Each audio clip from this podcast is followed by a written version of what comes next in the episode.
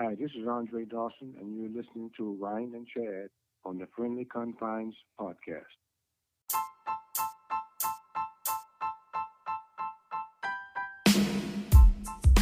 Chad, as we always like to say, nobody gets better guests than us here on the Friendly Confines. And man, you caught a whale for this one. Such an interesting interview that we have in this special edition of the Friendly Confines this week. So we're going to preview this for like 40 seconds and get right into it. But Rhino, I mean, the connections to Charlie Grimm, one of the winningest coaches in uh, in uh, in Cubs history, um, the godson of Jack Brickhouse, with the most notable voices in Chicago sports history. Scott Simon from NPR's Weekend Edition, also a special contributor, um, a prolific author, a couple of baseball books, one of them a Cubs book. What'd you like most about this interview? You're about ready to hear.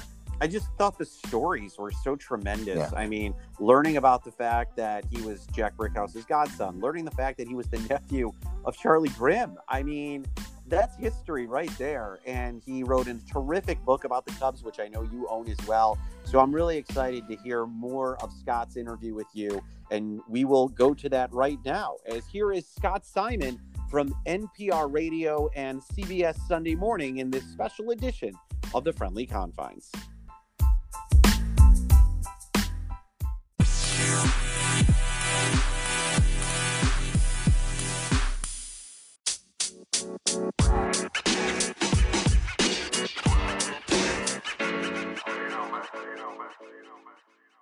I always like to ask this question because it, it, this is a Cubs podcast, but I always like to just kind of you know start off with kind of the foundation. What what made you a Cubs fan? Obviously, proximity, where you grew up in Chicago, but but what what was it that, that made you fall in love with this team? Well, I, I, I think certainly proximity and the special kind of intimacy that you can feel on the north side of Chicago with the Cubs. I mean, both in my grade school and in high school, Senn High School on the north side, um, when the windows were open during the spring and the fall, we could hear um, the crowd at Wrigley Field if there was a home run. Um, and, you know, coming home, uh, taking the L um, home from high school, from Senn High School, you, you know, I would, I, I was a transfer student, you would, you would pass Addison. And uh, given the fact that we got out of school 315, 330, often um, the WRL was up by the time um, the train was passing, the train was pulling in, and the crowd, if we can call it a crowd in those days, would be, uh, you know, would be getting on. And you could tell, you know, obviously immediately you didn't need to see the flag, but just by the um, disposition of the people who were getting on the train. And I, you know, I still think there is a kind of intimate relationship between Cub fans uh, on the north side, and not just the north side, with the team that is utterly unique. Um, and I, you know, maybe it exists in Boston. Um, after that, I'd be hard pressed. You know, it's a neighborhood ballpark. It's it's it's in the warp and the weft of the uh, of the city. I just think we feel Cub fans feel differently about the franchise, um, and uh, you know, it's kind of the intimacy. Now, I, I, had, as it as it also happened, some personal relations. My auntie Marion was married to Charlie Grimm, uh, the uh, old Cub first baseman and manager, who was in that uh, that pretty famous Norman Rockwell picture called The Dugout, where you have a bunch of Cubs uh, sitting on the bench looking absolutely baleful, including, by the way, the Bat Boy, at something mortifying that has happened on the field. Um, and of course, my my godfather was Jack Brickhouse, the longtime uh, Cubs announcer. So, uh, you know, and it, it occurred. So, I mean, I I had told you about a White Sox fan who almost ran me over in the streets of Washington, D.C. today. Uh, a few minutes before that, my daughter and I had been sitting at an outdoor cafe, and I had my Cubs hat on and a Cubs jacket. And I don't always dress like a Cubs nerd, but I mean, I, I, I had to accompany my daughter to a, you know, to, in fact, to get her second vaccination. And I just threw stuff on over my gym clothes and it's a little chilly. So we were sitting there at this outdoor cafe and a guy passed me and he said, Hey, Mr. Cub. I know what he meant. I'm not Ernie Banks. But in any event, you know, he said, Hey, Mr. Cub. And I said, Hey, hey. Uh, and uh, it was our oldest daughter who said, Isn't that what Uncle Jack said? And I said, Yes, you're absolutely right, baby. That's what Uncle Jack said. Can I tell you a story about, about Uncle Jack? I, am definitely going to ask you about Jack. So please tell me about Uncle Jack. I want to hear that. Okay. So uh, as it turned out, I, well, I had told Uncle Jack a few years ago, we were talking about Hey Hey. Uh, we, we were having a drink. And uh, in any event, I said, I've got to tell you, I met a woman in New York who said that she can tell uh, when a man has grown up in Chicago if at the, what I'll delicately call even on a podcast, the highest moment of romantic fruition, they shout out, hey, hey. and, and Uncle Jack thought that was like the, you know, greatest ratification of his life's work that he had ever heard. And as it turned out, the last time I saw Uncle Jack was in 1998 uh, at my stepfather's memorial service, and it was uh, it turned out to be actually just 10 days before Jack himself died. Mm. Uh, I will add, forgive all these parentheticals. Yeah, you know his his health had been tender anyway, yeah. Uh, and a few weeks before I had I'd called him when he was at Northwestern Hospital because he had had a um, essentially a stroke while he was getting why am i telling this story? He was getting dressed for harry carey's funeral. Oh my gosh. And i said to him you know uh, I, you know i called him in the hospital. My mother called and said jack's in the hospital. And i called him and he said uh, hi there. And he said i i guess i just got a little too excited dressing for harry's funeral. And they had a they had a delicate friendship. In any yes. event, I like yes. to think Harry would have said the same thing. In any event, um, so the last time I saw him, I didn't know it would be the last time I saw him, but it was at my stepfather's memorial service, and you know he was leaving, and I leaned over. We leaned over to hug and kiss each other, and he just held me next to him, and he whispered into my ear, you keep saying, hey, hey, kid. You keep saying, hey, hey, which was a reference to, to that. Yeah. yeah. Oh, so sorry, I've gone on too much already. No, yeah. not at all. And that's a great story. And, and that our, our listeners are going to love that. I, I, uh, I, I, I want to ask you a little bit more about Jack in a bit, but um, your love affair with Wrigley Field. Tell me about yeah. what that place means to you, and and and, and obviously you haven't been back um, in in a in a in almost two years now with, with yeah. You're coming back this summer. Um, what's that place mean to you, and and what are you looking forward to when you get back there? Oh, I mean, it is it is. Um, we all have these parts, you know, in life that are that are important to us. The night that I was going to propose to my wife, uh, I was going to pick her up at O'Hare. I was going to meet her at O'Hare, and we were going to we were going to stop at Wrigley Field, and I was going to uh, pop the question there. Wow. Now, as it as it as it turned out, uh, her plane didn't land that night from New York because of bad weather. So uh, you know that plan had to be undone.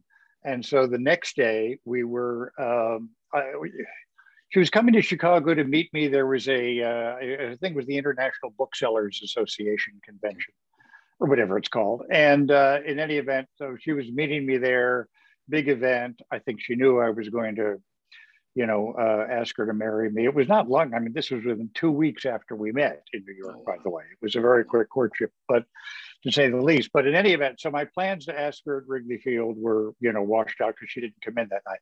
She came in the next morning, met me at McCormick Place at the convention uh, for the uh, at the booksellers convention.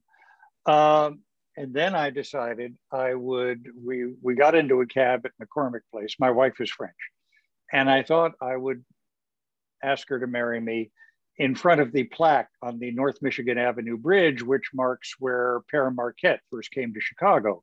You know, I figured a French Chicago connection. And in any event, we get into the cab. It's the early afternoon. The Cub game is on the radio. And she can tell I'm a little nervous. She kind of knows what's going to happen. and uh, in any event, Cub game is on. And I turn to her and I go, Hey, the Cubs are up 2 1. And she goes, My God, I can't believe it. You're actually listening to the game. You're actually listening to the game. Uh, in any event, Wrigley Field is just, I, I mean, I, I, I, honestly, I can't think of another you know public building that's that's as important to me that contains as many uh, happy memories of being there as a fan, uh, just being there with my father, being there with Uncle Jack, being there with my mother, my, my you know my Auntie Marion. In recent years, being there with my uh, my own family and my children, and um, I'm not.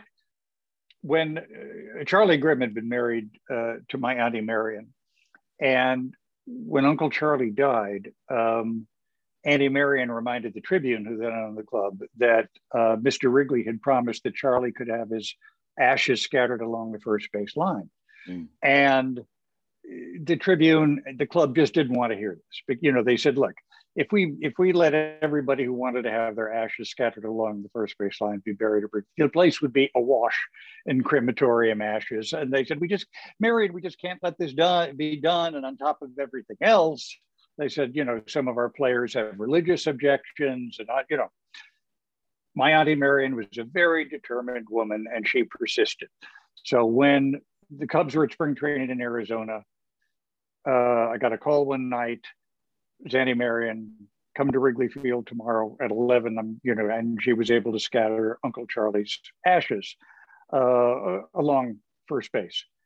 And, and by the way, to this day, in our family if there's like a close play at first base if there's a runner on first and the pitcher is trying you know and they fall we say he gets up with a pocket full of uncle charlie. Um, in any event i i i do know that steve goodman figured out a way to have his ashes scattered at wrigley field. Uh, and i i let's just put it this way. My daughters know where they're going to put me okay? Yep we have uh, we have the row, we have the seats, yeah. uh, and they're endlessly resourceful. When the time comes, which I hope is no time soon, uh, they'll know what to do. We'll be right back with Scott Simon after this.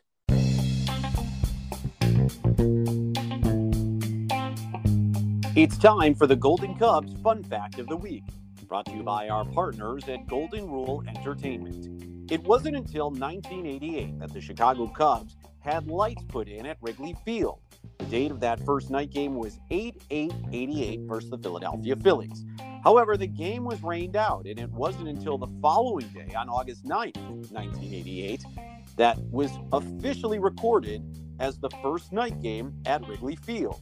The Cubs won 6 4 over the New York Mets. And that's your Golden Cubs Fun Fact of the Week, brought to you by Golden Rule Entertainment offering big league opportunities while owning a piece of a minor league style ball club. To find out more information about how you can become an owner, go to www.goldenruleentertainment.com. And now back to our interview with Scott Simon. Having Jack Brickhouse as as a godfather, um, you you'd share that that that that story, but I mean that I, I, just, I mean, you probably didn't realize that when you were a kid. I mean, that just seemed. oh no! yeah, yeah, no, God, it, it had to been just you know, real. Um, what you know, what were some of those moments like when you were a kid, and and the times that it hit you? Like, I've got a, I've got kind of a special godfather. Um, I'd often, my father would often take me to the game, and and I remember, I remember meeting Stan Musial when I was a kid. Uh, and I, I, remember without quite knowing how big Stan Musial was, um, because he was so nice. You know, there were there were there were a lot of players who would say hello, hey, how you doing, kid? But he was genuinely nice. You know, I mean, he really he really uh, he leaned over, talked to me. It was you know, it was uh, it was absolutely great. And it wasn't until I got you know older uh, I, you know, it's, it's the kind of thing. I, my children went through a period where they think that, you know, everybody's kid is on radio and television and writes books, and then they, you know, you know at some point they realize that it's, uh, you know, just kind of something. You know, they're not impressed by it still, but in any event, it just, you know, um, and and I think it was I was getting older, I, I would understand that, you know, because look, I loved Uncle Jack, and I thought he was a great announcer, but I mean everybody, all of my, we all imitated Uncle Jack. Yeah. And my imitation was no better than anybody else's. But I mean, that's, you know, that's who you imitated growing up as a kid was Uncle Jack because he was the Cubs announcer. Um, and uh, I also, you know, my father died when I was uh, when I was 16, and he had he had lots of problems before that, and it became particularly after my father died. Uh, Jack really took his Godfather responsibility seriously. Mm. To, I mean, even more so than before, to you know, to be present in my life, and it was very common for me to, um, if the game was still in progress, uh, when I would take the L pass there on Addison, uh, I would just get off impulsively, and I would I would present myself at I think it was gate 43, and they would call up to the booth. There was a guy named Jack Rosenberg, and I would go up the steps past the Andy Frain ushers, and I would, you know, I would sit there in the booth for the last inning or two or whatever extra innings, and then I'd go with him. He would have a more than a drink at the Pink Poodle, which was a lounge that they had um, in in those days. And you know, I mean, I, Leo Durocher would come in there and have more than a drink. The, they also had complicated thoughts about each other. What can I tell you? He didn't think he he he he thought, particularly in 1969, he thought Leo just ran the team ragged too much early in the year. But I, you know, I uh, I digress again. And uh, it was very important to Jack for Jack to be present in my life at that particular point. He loved my father, but he understood my father had a drinking problem, uh, and he understood the ways in which my father, you know, I both missed my father and I think to those of us who've lost our fathers at an early age, we both miss them and love them and are a little angry that they left us you know, and and a lot of that boils over. And he he knew exactly how to read that, and I think he uh, uh, he was wonderful with me, absolutely wonderful.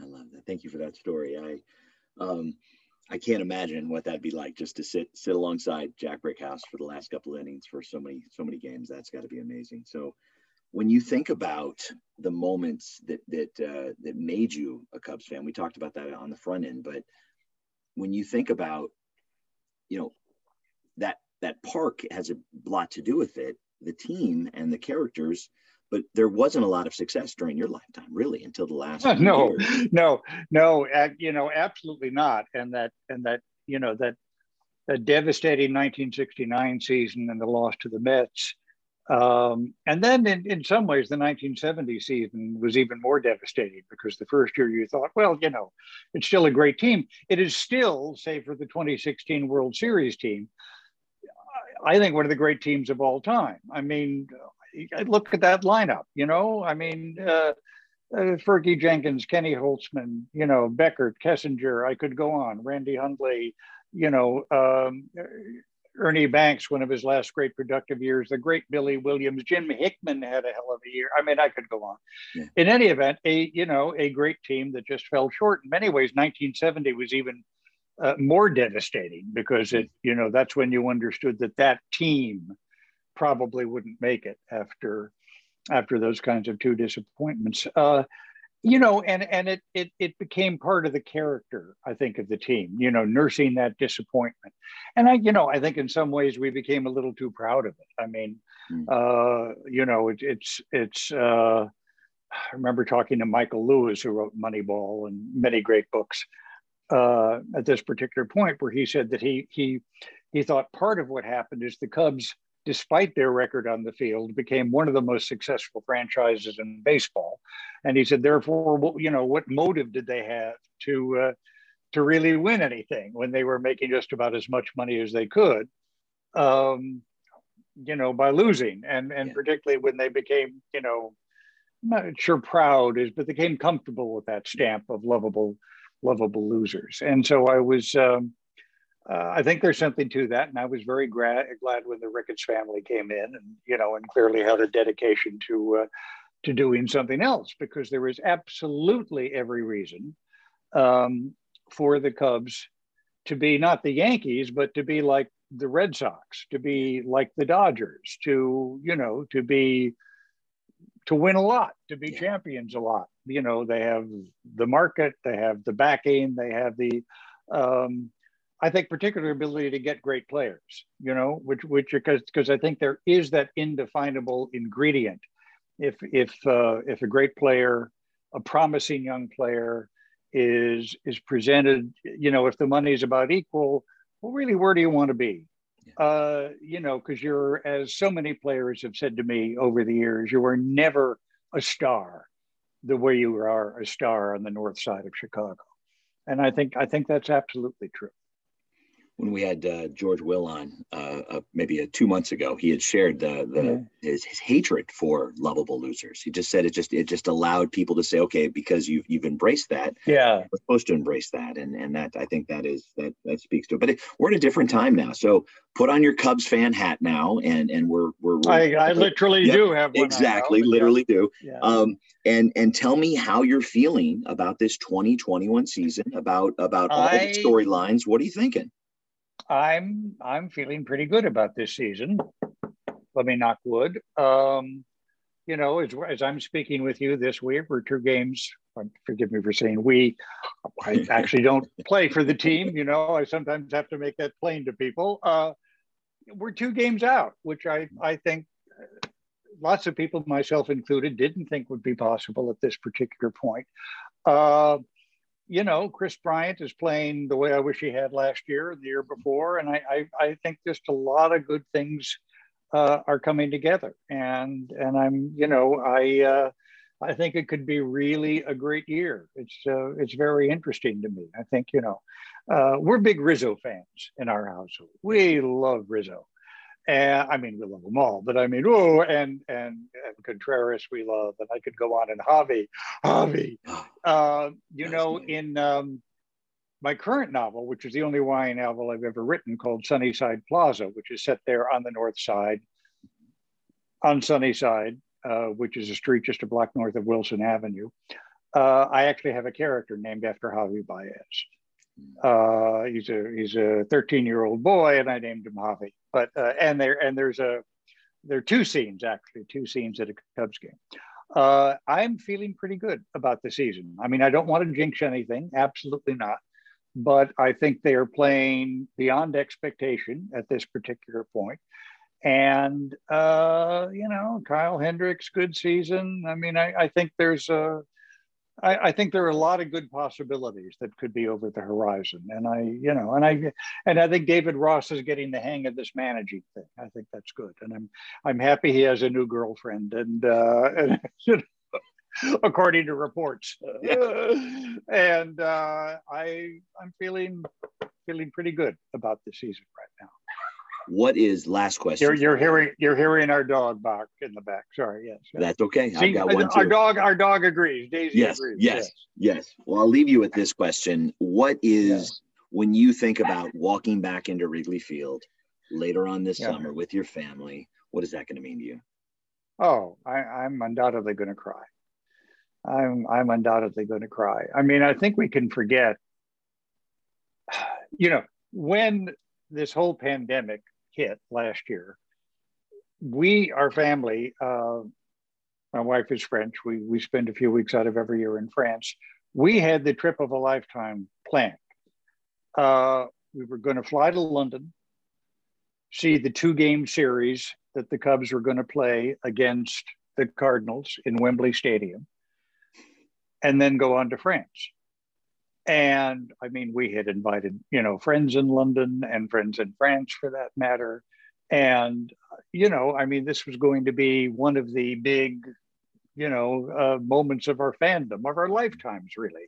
To be able to be in Wembley Stadium and, you know, and, uh, and to watch the Cubs and, you know, to kind of be ambassadors for the Cubs around, you know, around our foreign friends. Uh, well, you know, uh, I remember when the lockdown occurred, Kathunk.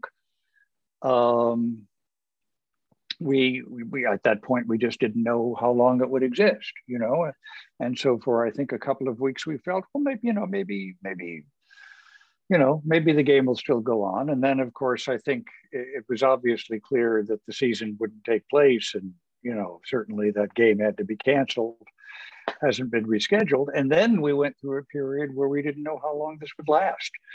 I mean, I think we have to remember last summer, you know, people were racing to develop a vaccine, but there was no assurance that anything would happen. So we, you know, we we didn't know. We just didn't know. So to be able to uh, to go back and you know to, to share it with our with our children is, is going to be just overwhelmingly emotional, overwhelmingly emotional for me. And to, uh, you know, to be back in the north side of, of Chicago and to be, to be in that stadium, to be in those seats and to uh, look out on the field once again will just, just mean the world to us.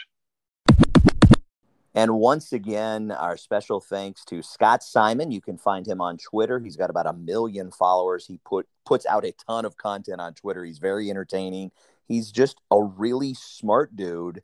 He's as big as a Cub fan as they come. He's got so many great stories, and you can find it in NPR Scott Simon um, uh, on Twitter. You can find Ryan at Ryan D. Lieber. You can find me at the Chad Gordon. Right. I love that interview. Just a lot of great stories. And one of the favorite things we've talked about about doing this podcast, A, we get tremendous listeners and we've got really, really uh, dedicated listeners on a week in, week out basis. But the, the people that we get to talk to is so, so fun. Oh, absolutely. And they take the time to join us and they really share some awesome, awesome insight about the Cubs, about their experience, and just about their love for the baseball team that you and I have the same love for as well. So we appreciate Scott Simon taking the time to join us, and uh, that was really a lot of fun. So that is going to wrap things up on this special edition of the Friendly Confines. Once again, our thanks to Scott Simon from NPR Radio and CBS Sunday Morning. For Chad, I'm Ryan. We'll talk to you next time, everybody. Have a good one. See you at the ballpark.